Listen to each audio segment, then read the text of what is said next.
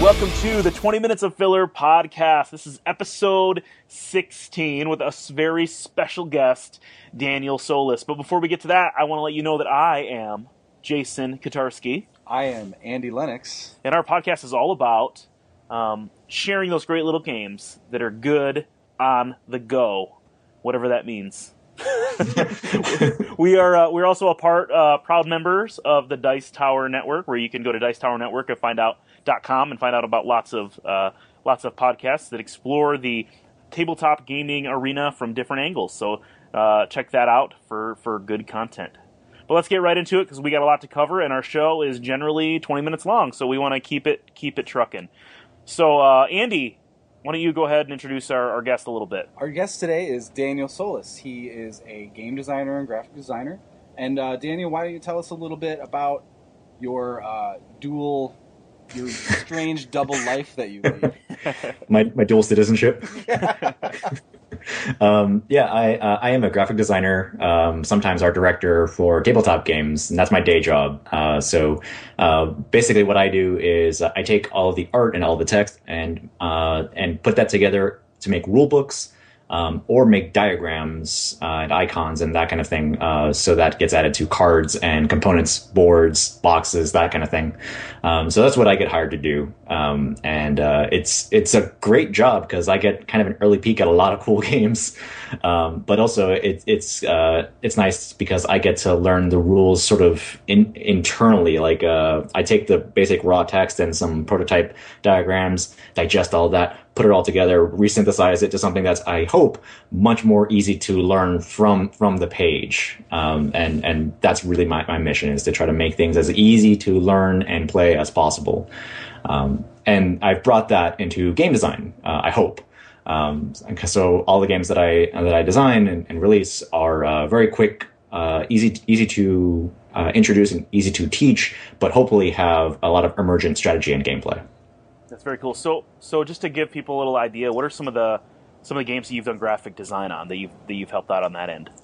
Uh, the biggest one actually is out of the, um, and most of my work is actually in role playing games. Uh, so the biggest role playing game that I, that I've been working on recently was uh, the Firefly role playing game, um, for which I've been on. I've been on that line since uh, since it started, and the the biggest thing right now is the core book that just uh, that is about to come out.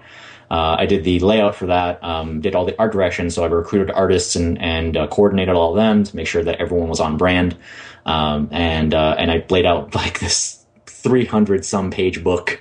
Um, with the help with, with the help of uh, Thomas Deeney, um, who uh, who was very very helpful and and kind of wrapped up some loose ends here here and there. But uh, yeah, that was that was a big undertaking. And uh, but but aside from that, in the board game uh, sphere, I've done some work for Evil Hat Productions. So I did the layout work for uh, Zeppelin Attack, which is coming out. It just was on Kickstarter recently, um, and Race to Adventure, which they kickstarted I think two years ago and, and came out last year. Also did a couple little odds and ends for them, little little pins and, and merchandising stuff. but I'm uh, I've also done work for Mass Market, uh, the the new design for the for the uh, Dicecapades box. Um, oh, I, I uh, there's a new design coming out, and that's going to be on shelves probably later uh, later in the year. And uh, so I, I did that too. It's, so you know, it's kind of it's all over the place. Everything from small to big, um, mass market to indie. It, it's all good. I like it. My uh, my wife, uh, we, we were at a game store last year. It was actually free comic book day last year, and we just stumbled into a game store in a new town that we were in, and, and we saw something you worked on on the shelf, and it was a role playing game, and uh, it was Project Ninja Panda Taco, Oh yeah. And uh, yeah. and she was like, I think we need this. And I'm like, Did you just tell me that we need to buy a role playing game? Like I, have never played one, and I never thought I'd hear those words. And then I opened it, and it said graphic design by Daniel Solis. So I'm like, All right, we're buying it. Let's do this. and we have yet to play it, but it's a great yeah. looking book, and I can't wait to to, to give it a try. Just because it's that one shot kind of quick, quick yeah. game. You know, that seems like a lot of fun. So. Brian Patterson did a really good job on the art on that. Yeah, he, he's really knocked it out of the park. Good stuff. So how did you get into game design? You talked a little bit about your graphic design stuff, but like what comes first, the the game design or the graphic design, or or what, were you a gamer first? Were you an artist first? Uh, I was I was always a gamer um, first, but um, and, I was going to school for graphic design, so the two kind of happened at the same time, really. Um, and, and, even at an early age, I had trouble reading uh, rule books and understanding really the the, the emergent gameplay that uh, comes out of them and I think that from that um, sort of a sort of disadvantage, I guess, uh, I saw ways I could I could fill in the gaps and try and try to make honestly just for myself just make some games easier for me to understand by just taking taking them apart, drawing little diagrams. Oh, this feeds into this, this feeds into this because I'm very visual in my in my learning style, um, and and that's kind of what segued into doing little things like redesigning a character sheet so that it it, it worked more uh, ergonomically uh, for a character class I was playing or something um, oh hey, my I'm playing a wizard, so I probably need more space for spells than I do for armor. So I'll, I'll just redesign this character sheet, um, and that's how it started way early on. And uh, and from there, I made contacts with um, indie role playing game uh, designers um, like Greg Stolze and uh, and and folks on other forums. And uh, I was very fortunate that they gave me a shot to lay out their early books, and based on that uh, resume, uh, I was able to reach out to other larger clients, and uh, that's how I've sort of made my way um, into this into the whole business. And I should say I've only really been doing this full time for about like two years. Everything everything from college up till up till before then was really this part time weekends, evenings kind of thing because my main job was in advertising. So like this isn't something that you can. I mean, some people do, but this isn't something that was like my full time job for for years and years and years. This, this is a very recent development. Cool. Yeah, congrats on making it your full time gig. That's really exciting. Thank you. So you oh. said you really strive to make games easier to understand, and and this show is about tiny little filler games, which you can't you can't have a filler game that's not easy to understand. So can you talk a little bit about like how about how you, you make a game easy to understand, how you make a game easier to to digest?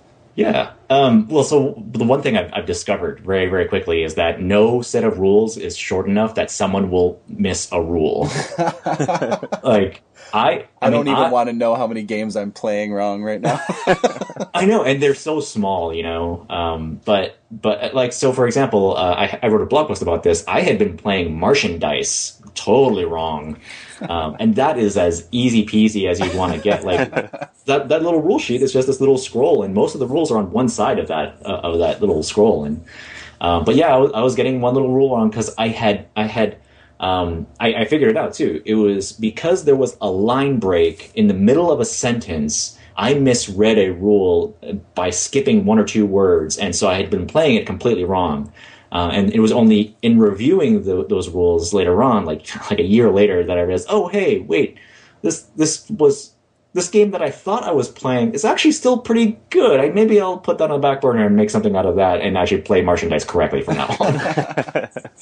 um, yeah, and, and, that's that's the kind of thing I, I, I always try to bear in mind is is that no matter how short or succinct or, or whatever uh, your rules are, uh, the brevity is not something that will make it easy to understand. It's the presentation that will make it easy to understand.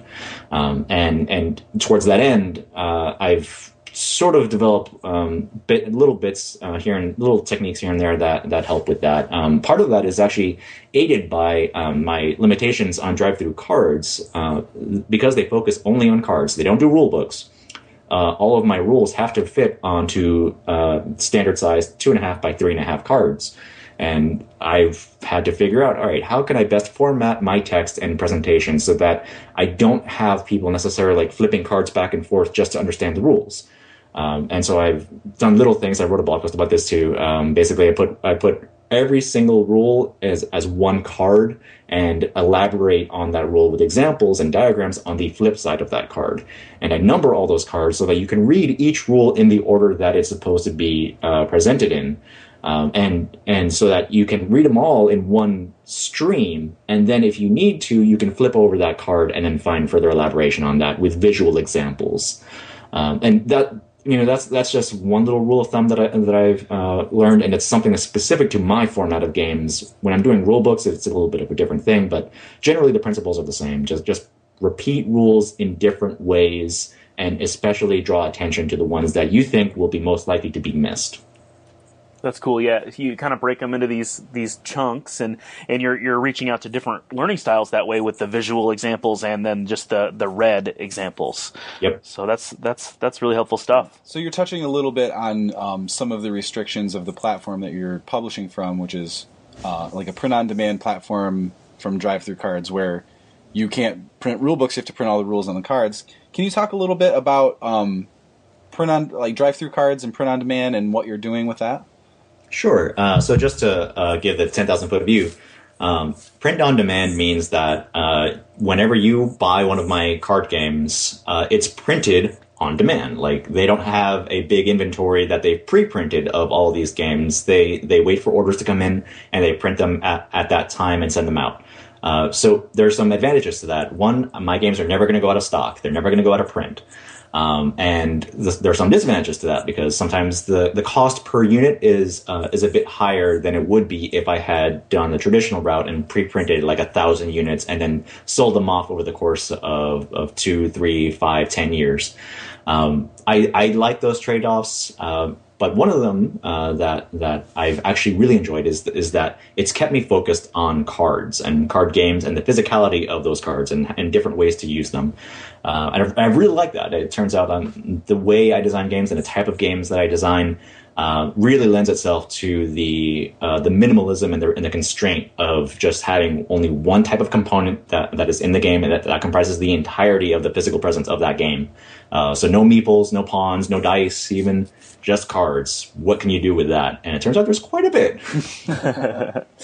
yeah, so let's let's talk a little bit about about some of the games that you've uh, uh, been putting out yourself. I guess before that, I just want to give give you some props for for designing one of my favorite games that I played last year. I, I absolutely love Belle the Ball. I, oh, I got you. to play it uh, at Gen Con just before it was uh, launching on Kickstarter, and it's just everything about it is in my wheelhouse. From from Jacqui Davis's amazing art oh, yeah. to uh, just this this simplicity and uh, amount of meaningful kind of choices in that game. Uh, and that's that's coming out from Dice Hate Me, so the the, the traditional publishing route. Um, do you? I want to hear about your other games too, but like, how has that experience been um, different uh, for you, rather than kind of just kind of going, you know, doing your own art and design and putting them up on the the, the print on demand site uh, versus kind of working with Dice Hate Me? Um, it's been great, honestly. Uh, the working, tr- I, I want to kind of make it clear that uh, print on demand and traditional publishing are, are, not at odds to each other. Honestly, I, I really feel like uh, print on demand is sort of the farm league for traditional publishing. Like tr- traditional publishers, uh, some of them actually don't accept submissions if your game has been published uh, print on demand or, or print and play. And I think that's a that's a big uh, it's a big oversight. Uh, that is something that uh, I think uh, Dice Hate Me has been really, really good about. Um, they they they don't mind. They actually really like it when a designer shows that they have enthusiasm for their project enough to actually put that game out there, test it out, uh, admit its flaws, and fix them uh, before they come to uh, Dice Hate Me. And of course, Dice Hate Me themselves, uh, Chris Kirkman and the gang. Uh, they've been very good about about accepting submissions and then tweaking them and refining them even further. And if it wasn't for Chris's input, I don't think Belle the Ball would, would be as good as as it is now. Um, part of that is just sharing our resources and, and complementing each other's skills. So uh, he was able to uh, hire Jacqui Davis to do an amazing set of art. Um, and that was fantastic to, to, work with her and, and see the whole game come to life really w- based on her work. Uh, and and also we made some tweaks to uh, to rules with play, blind play testing that I wouldn't have been able to do necessarily with, this with the kind of reach that that Dice Hate Me does. Uh, so that's been fantastic. Um, but it's also been uh, also we're kind of um, tied to the vagaries of Chinese manufacturing. so. So we were done with the game, you know, months ago, and it, has been ready to go. But the uh, you know we got to wait for the slow boat from China to get here, and and just so some things are much much slower than than in the print on demand world, um, and that's just kind of the, the nature of the beast. Uh, if you want. Uh, if you want to operate on a traditional level with the numbers that a traditional publisher needs, you also, by that very nature, have to go a bit slower than you do as an indie uh, person who's just kind of putting out their own thing with a much more limited budget, but on a faster time scale yeah, that's that's there's definitely kind of the benefits and and drawbacks to, to each each format. But yeah, they're they're they're both they're both viable, and you're doing great stuff in both. So why don't you just give us the quick, like, um, uh, like we're talking quick here, like elevator pitch, like sure. for each of kind of the games that, that you're featuring right now. Both uh, Bell. Let's just start with Belle the Ball, and then tell us okay. what you've got on drive through cards too. All right. Uh, Belle the Ball is uh, a game about socialites competing to invite fancy guests to their parties. Uh, it's a set collection uh, based on what I call uh, pay to pick, uh, which is the same mechanism that you may have seen in Morels or in Small World. it's you've also seen it in Eight Minute Empire. Um, it's it's a great drafting sort of buying market mechanism. I love it, and, and so I built a whole game around it with a silly theme around it. Um, really, really approachable gameplay. I love it. Um, and on drive-through cards, my probably my biggest game uh, at the moment is Koi Pond, uh, which is uh, where which is a game where players are competing to build the most lovely koi pond in the neighborhood and become the envy of, of all other koi pond builders. Uh, you collect really colorful uh, fish and you deploy uh, pests like cranes and cats and turtles to nip at the fins of your opposing koi. Uh, and it's it's a very zen-like, flowy sort of game that uh, that ha- that culminates in a very nice, tight uh, experience that I, that I really really enjoy. I gotta say, um, Koi Pond really I, I love that game because it does have that very relaxed play feel and like when you were marketing it on your Twitter and on various things, you said, "Oh, it's a very laid back kind of zen game." I'm like, "Yeah, but it's competitive, so you know, I'm how relaxing could it be?" But it does, it does have this weird I don't know. It's something about the art and just like the, the pace of play. It's just a very relaxing game to play with a, with a bunch of people. I I I'm a huge fan of that game. Thank you very much. I appreciate that. I'm really looking forward to one of the new ones you've announced. Uh, I haven't got my hands on it yet, mm-hmm. but it's the one about the penguins. Oh yeah, because I love dexterity games, yes. and it's just a, a stupid way to use cards, and I and I absolutely am totally into something like that. So tell us a little bit about that one, quick. Uh, that one's called Ten Pen. Uh, it is a game about penguins sliding towards a melting iceberg that is revealing frozen treats to eat. Uh, so uh, yeah, so basically, your your cards are penguins, and you uh, prop them along the edge of a table, and you kind of smack the, you kind of like spank the table in this like weird motion. But in doing so, you launch the card tor- uh, towards the deck of, of treats, and that that deck of treats is basically the iceberg. Uh, whoever gets closest to the iceberg will get uh, first opportunity to, to, draft treats that are revealed from the iceberg. Um, so it's like this uh, dexterity drafting game is, is kind of how I'm describing it. Uh, really cute penguins and really cute art. Ten Pen, the game of penguin spanking. yeah, basically. no real penguins were harmed in the making of uh, this game. So one of the a couple of the questions we we just really like to get uh, out of our out of our guests when we have them on. Um, or first, like, what in your mind makes a good filler? And then we we would like to hear from you, like, what is some of your favorite fillers? A game that maybe you would like to recommend. Uh, what makes a good filler is getting a lot from a little.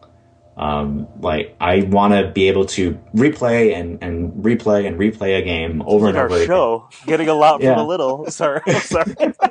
Absolutely, go ahead. yeah, I mean it, that's basically it. It's it's every every time I I, I bring something like Anomia or or um, I just recently started playing uh, Skull and Roses. Um, there those are those are games where there's like two or three rules, but there's just so much fun and riotous gameplay that comes out of that. And I want to bring it out over and over and over again with a variety of people, um, and it's it's always a hit. Uh, that's that's the kind of thing I look for in a filler. That's awesome. Yeah, like re- really good stuff. A little from a lot from a little. Let's get. Um, so so Daniel, where where can we find uh, more information? Just give us the rundown. Where can people read your blog that you've mentioned and buy your games and uh, and kind of interact with you? Oh God. Uh, well, I'm everywhere. So uh, first, first, first off, you can find me at danielsolis.com, uh, D-A-N-I-E-L-S-O-L-I-S.com.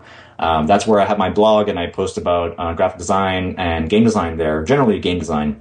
Um, and on Twitter, I tweet entirely too much, so beware of that. um, I'm at Daniel Solis there. Uh, I also uh, offer consultation services for people who uh, want to get some input on their prototypes or graphic design for their games. I offer a Google Hangout, um, and if you just tweet at me, I'll, I'll tell you all the links for that. Um, and I also have a I have a course on Skillshare about uh, designing uh, uh, graphic design for tabletop games. Uh, that's a video course of two hours of content that will teach you from bare bones to InDesign data merge how to design a deck of cards uh, from, from start to finish the way the pros do. Um, and I also have a Patreon. uh, that uh, where I release uh, bundles and, and, batches of game icons to the Creative Commons, uh, and that's like a whole side thing too. I got a lot going on, you guys. I'm just I'm, i love your icons. I am a uh, a patron of the icons, so I will be Thank you. those to good use. good. Awesome. Well, hey, thanks so much for for coming on and chatting with us about everything that you're up to. It's it's cool to see people that are just just uh, getting out there and really contributing to to the gaming community that we love so much. And looking forward to playing more of your games and seeing more of what you do, and especially looking forward to your big uh, Belle of the Ball release that's coming in the next uh, month or so. Yeah, I'm really looking forward to it. Well, thanks for tuning in, listeners. Uh, I am Jason, and you can find me on Twitter at Jason Kotarski. I'm at Andy Lennox and that's at Andy underscore oh, Lennox, yeah. right? okay, so let me. I'll just take care of you here, buddy. Thanks. Um, and it, we just want to encourage you guys to continue to share our show and maybe subscribe at iTunes and help uh, connect people uh, to these uh, little games that uh, offer a lot with a little. So thanks so much. See you next time.